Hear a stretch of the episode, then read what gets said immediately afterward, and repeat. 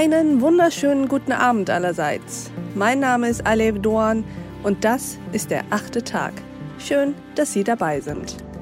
Mein heutiger Gast ist ein Architekt. Seine Arbeit geht aber weit über das hinaus, was allgemeinhin darunter verstanden wird. Er selbst zum Beispiel bezeichnet sich als multidisziplinärer New Work-Experte. Grüß Gott aus München. Mein Name ist Timo Brehme. Ich bin Gründer und geschäftsführender Gesellschafter von CSMM. Gemeinsam mit meinen drei Partnern leiten wir ein über 70-köpfiges Team in ganz Deutschland, ein Team von Architekten und Beratern. Unser Kernthema ist die Gestaltung der Arbeitswelt und entwickeln, entwerfen und gestalten Möglichkeitsräume für Nutzer und Unternehmen. Corona in aller Munde hat eine enorme Dynamik in das Thema New Work gebracht und hat einen Stein ins Rollen gebracht, der aus unserer Sicht so nicht mehr zu stoppen ist. Insbesondere das Thema Homeoffice und Präsenz und Digitalisierung von Unternehmen leitet letztendlich einen großen Umbruch in der Arbeitswelt ein. Und genau das werden wir gleich weiter ausführen. Zuvor lohnt sich aber noch ein Blick auf Timo Bremes Hintergrund.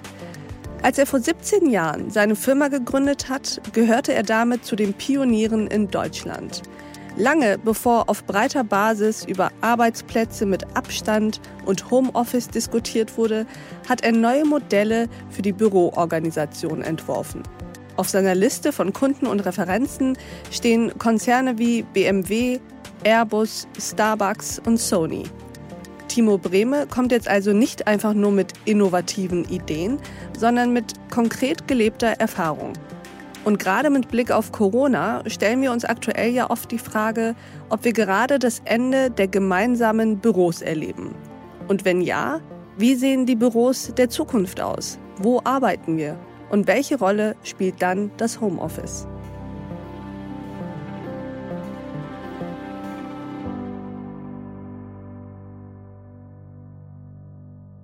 Das Ende des Büros ist wahrscheinlich schon öfters eingeleitet worden. Da gibt es schon Überschriften in bekannten Architekturzeitschriften mit der Digitalisierung, der Erfindung des Laptops und des Handys.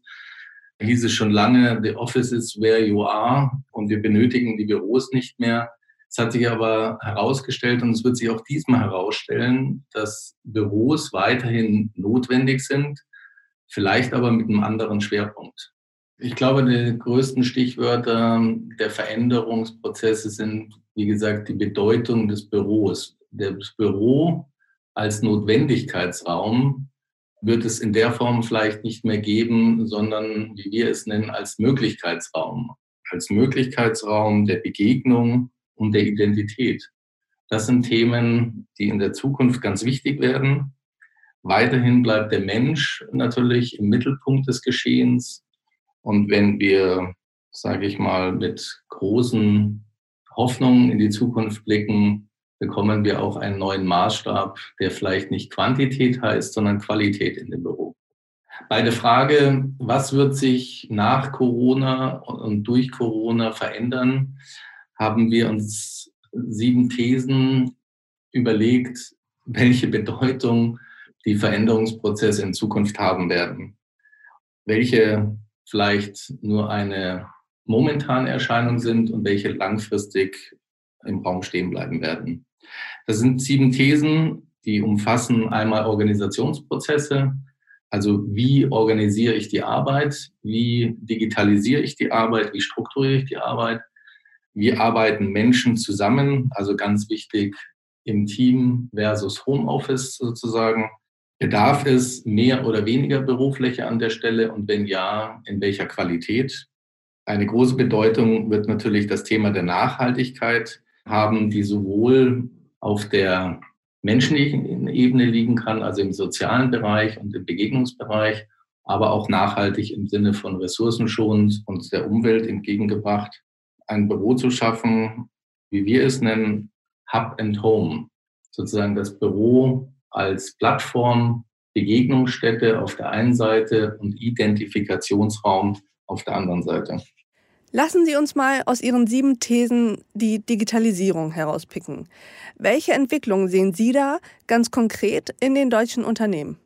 Ganz klar ist, die Digitalisierung hat in den letzten Jahren zugenommen. Viele Unternehmen waren vielleicht zögerlich und letztendlich durch Corona initiiert oder ausgelöst, musste zwangsläufig durch den Lockdown die Unternehmen so aufgestellt werden, dass Homeoffice möglich war. Und das in vielen Bereichen, die vorher als Unmöglichkeit galten, waren auf einmal gezwungen, es zu tun. Und letztendlich hat das Tun, das Umsetzen des Zuhausebleibens, das Einführen des Homeoffice dazu geführt und gezeigt, Homeoffice ist möglich. Und zwar für relativ viele Unternehmen. Es hat aber auch die Grenzen aufgezeigt, die Grenzen wie viel Homeoffice vielleicht nötig oder möglich ist für den Mensch, aber auch für das Unternehmen. Und ich glaube, das ist auch eine wichtige Erkenntnis. Homeoffice, wie wir sagen, ist kein Bürokonzept und kein Management-Tool, sondern ist eine Ergänzung des flexiblen, modernen Menschen mit all den Möglichkeiten der Technik, der Flexibilität, die uns zur Verfügung steht, an den Orten zu arbeiten, wo wir gerade sind, aber wird sicher nicht das Büro ersetzen. Das Büro wird sich entwickeln als Ort nicht mehr des Abarbeitens, sondern der Begegnung und der Teamarbeit und des Identifikationsortes mit dem Unternehmen. Ich glaube, das ist eine ganz, ganz große Bedeutung. Die Bedeutung des reinen Arbeitsplatzes, der wird sicher an Bedeutung verlieren. Hier gehen wir sicher davon aus, dass Unternehmen Wechselarbeitsplatzszenarien einführen werden, sozusagen das non-territoriale Büro. Ich habe keinen persönlich zugewiesenen Arbeitsplatz mehr in dem Büro, sondern ich habe wie eine Gemeinschaft, Wohngemeinschaft, viele Möglichkeiten, eine breite Auswahl an Arbeitsplatzszenarien, die ich mit meinem Team in meinem Arbeitsbereich nutzen kann.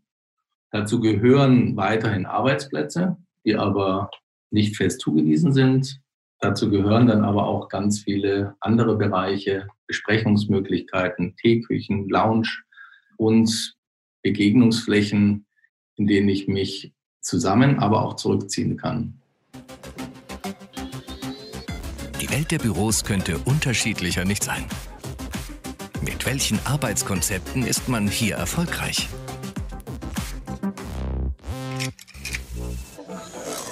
Sofort sticht die Inneneinrichtung des Büros ins Auge. Eine Lounge für kreative Köpfe. Alle kommen gegen 14 Uhr in der Küche am riesengroßen Tisch zusammen. Die Pause wirkt hier eher wie eine Feier in einer großen WG, in der zufällig auch gearbeitet wird. Der Job als bezahltes Zusammensein mit Freunden. Was wir sehen, ist ganz deutlich eine Art Hybridisierung der Arbeitsplatzflächen, also das Verschwimmen von unterschiedlichen Bereichen aus unserem Leben, der Einzug hält in die Gestaltung der Arbeitswelt. Also wir haben eine Vermischung zwischen dem klassischen Arbeiten, vielleicht der Hotellerie, vielleicht auch aus dem Leisure-Bereich, des Wellness, bis hin vielleicht auch des Sportbereichs und der Gastronomie, die alle zusammenkommen und letztendlich einen Tagesablauf im Unternehmen oder im Büro oder im besten Fall im Quartier des Büros, im direkten Umfeld von dem Kaffee trinken, Fitness, Kita, Lounge, Rekreation bis konzentrierten Arbeiten alles möglich ist und das zu jeder Tages- und auch späteren Zeit, also fließende Übergänge, von früh bis spät und der Mitarbeiter hat letztendlich die Wahl, was muss er gerade an Arbeit erledigen und sucht sich für diesen Part den richtigen Ort aus. Klingt eigentlich wie ein Paradies. Hm, ja, aber was braucht es denn, damit dieses flexible Arbeiten wirklich funktioniert? Also jeder seinen Job macht, ohne gefühlt ständig von Arbeit umgeben zu sein? gleichzeitig aber auch kein Chaos entsteht. Letztlich geht es da ja auch um Effizienz. Und hinzu kommt, wir haben es anfangs erwähnt, Corona ist ja auch noch ein Thema. Also das eine ist sicher die Gestaltung der Arbeitswelt, das andere ist die Organisation dieser Arbeitswelt. Und wir sehen natürlich, dass die zukünftige Herausforderung weg von hierarchischen Systemen, von manuellen oder analogen Abarbeiten von Arbeit, die auch organisatorisch und hierarchisch so aufgebaut waren, hin zu einer agilen Welt, nicht nur den Raum benötigen natürlich, sondern auch die Menschen. Und ein wichtiger Punkt des agilen Arbeitens ist letztendlich auch das Zwange, hierarchische sozusagen wegzunehmen. Nicht mehr der Chef oder der sozusagen in der Hierarchie drüber steht, hat Recht, sondern die Teams mit ihren Aufgaben werden gemessen an dem, was sie leisten und was sie an Innovation bringen. Und das erfordert sehr viel Management, Struktur.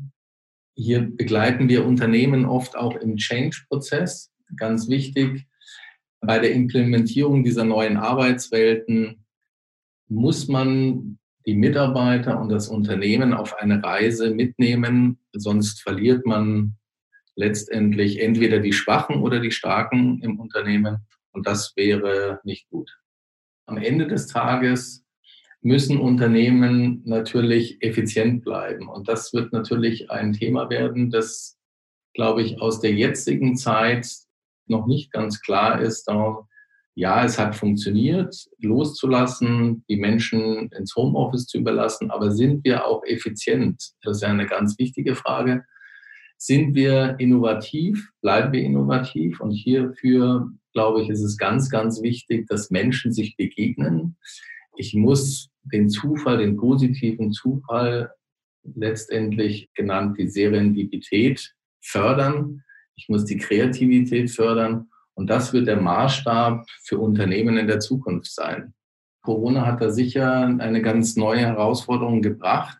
Ganz neu vielleicht nicht. Also wir haben ja erlebt in den letzten Jahren, dass der persönlich zugewiesene Arbeitsplatz an Größe verloren hat. Wir haben angefangen vor 20, 30 Jahren mit Arbeitstischen von 2,40 Meter vielleicht in der Abwicklung. Dann sind sie immer kleiner geworden auf 1,80 Meter und so weiter bis hin, dass Unternehmen Arbeitsplätze eingeführt haben, die bis zu 1,20 Meter nur noch groß waren.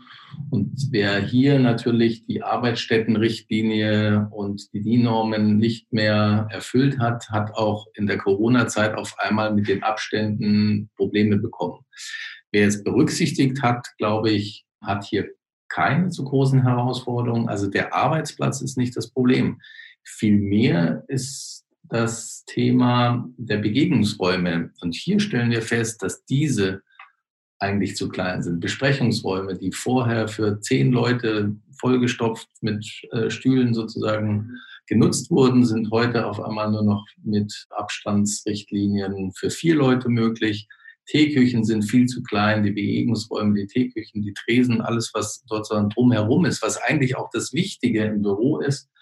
Diese Flächen sind in den letzten Jahren schon aus unserer Sicht immer schon zu kurz gekommen und stehen jetzt in aller Kritik. Wir haben Unternehmen erlebt, die gesagt haben, ups, die Flächen sind ja zu klein, also schließen wir diese. Das heißt, hier sind Besprechungsräume, Begegnungszonen, Küchen einfach zugesperrt worden. Das kann natürlich nicht zum Erfolg führen. Nochmal zurück zu den Arbeitsplätzen. Ganz viele Menschen arbeiten ja noch an festen Plätzen. Laut den jüngsten Zahlen des Industrieverbands Büro und Arbeitswelt hatten vergangenes Jahr gerade mal 16 Prozent der deutschen Arbeitnehmer keinen eigenen Arbeitsplatz. Also keinen zum Beispiel fest zugewiesenen Schreibtisch. Die Mehrheit kann sich also häuslich einrichten mit Topfpflanze und Fotos von zu Hause. Viele wollen das vielleicht gar nicht aufgeben der Vergleich zwischen der Topfpflanze und dem persönlichen Bild von zu Hause, dem Hund oder vielleicht der Familie, glaube ich, trifft zu. Hier wird es vielleicht digitalen Ersatz dafür geben. Der Bildschirmhintergrund, ein beliebtes Thema. Ja, das wird vielleicht verlagert, auch verlagert in die eigenen vier Wände zurück. Ja. In einer idealen Welt ist sozusagen das Büro der neue Begegnungsort, der Ort der Kreativität und der Innovation. Und hier freut sich vielleicht der Mitarbeiter, der schon zwei Tage im Homeoffice war, dass er wieder Leuten begegnet, seinen Mitarbeitern begegnet, seinen Teammitgliedern und gemeinsam einen Kaffee trinken kann.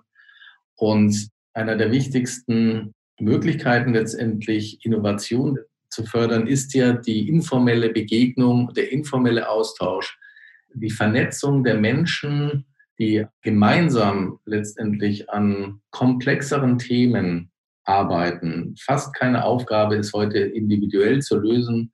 Sie ist so aufgeteilt, dass man heute immer mehr Spezialisten dafür braucht, Teams aus mehreren Spezialisten, die müssen zusammenkommen, die müssen sich begegnen, die müssen sich austauschen. Da hilft das Digitale nicht, sondern hier muss der persönliche, interaktive Austausch stattfinden. Digital ist gut für Routine, aber nicht für kreative Prozesse. Das ist etwas, was wir heute schon ganz, ganz stark feststellen. Und hier eine Gewichtung letztendlich schon vornehmen, Routineprozesse digital abgearbeitet, wunderbar. Interaktive Prozesse müssen immer noch im persönlichen Austausch laufen und das wird, glaube ich, ganz lang so bleiben. Also generell ist ja das Büro als Open Office ähm, konstruiert worden. Falls man mal Ruhe braucht oder so kreativer ist, legt man sich einfach in die ungewöhnlichen Netze über den Schreibtischen. Die halten, ja, ja, da kann man reingehen und äh, arbeitet am Rechner. Und äh, ist eine sehr entspannte Geschichte hier. Und was ist mit denen, die unter den Netzen arbeiten, wenn über ihnen ein Mitarbeiter hängt? Es gibt keine Grenzen zwischen mir und einem anderen Mitarbeiter. Es soll so wenig Türen wie möglich geben. Die wenigen, die es gibt, sind aus Glas, damit man sieht, was jeder macht. Die Netze sollen das unterstützen.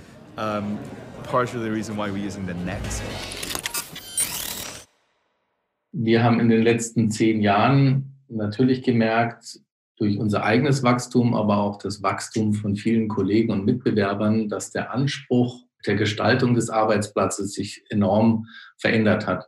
Wir müssen aber natürlich davon ausgehen, dass heute noch 60 Prozent oder sogar über 60 Prozent der Arbeitswelt nicht so innovativ ist, wie sie heute gestalten. Wir haben 65 Prozent der Bürokonzepte basieren immer noch auf ganz banalen, langweiligen Anordnungen von Zellenbüros, von Einzel- und Doppelzimmern. Das ist die tatsächliche Realität in Deutschland. Wenn wir von solchen Projekten und Leuchtturmprojekten sprechen, dann ist das nicht die Mehrzahl, sondern immer noch die Ausnahme. Und hier gibt es ganz viel aufzuarbeiten, hier gibt es noch ganz viel zu tun. Und das, glaube ich, ist ja auch die große Herausforderung, dass hier auch bei vielen Unternehmen in der Vergangenheit vielleicht ein Trend oder vielleicht eine Notwendigkeit verschlafen wurde. Umso wichtiger ist, dass sie jetzt das aufholen werden und sich verändern müssen. An der Stelle verabschiede ich mich von den Zuhörern. Ich hoffe, wir konnten Sie in eine neue Welt der Arbeitswelt gedanklich transportieren und haben Ihnen Anregungen geschaffen. Vielleicht haben wir die Chance, den Begriff QM, QM für Quadratmeter, weg von der Quantität zu Qualität, einen neuen Maßstab zu schaffen, einen Qualitätsmaßstab in die Bürowelt zu schaffen. Vielen Dank.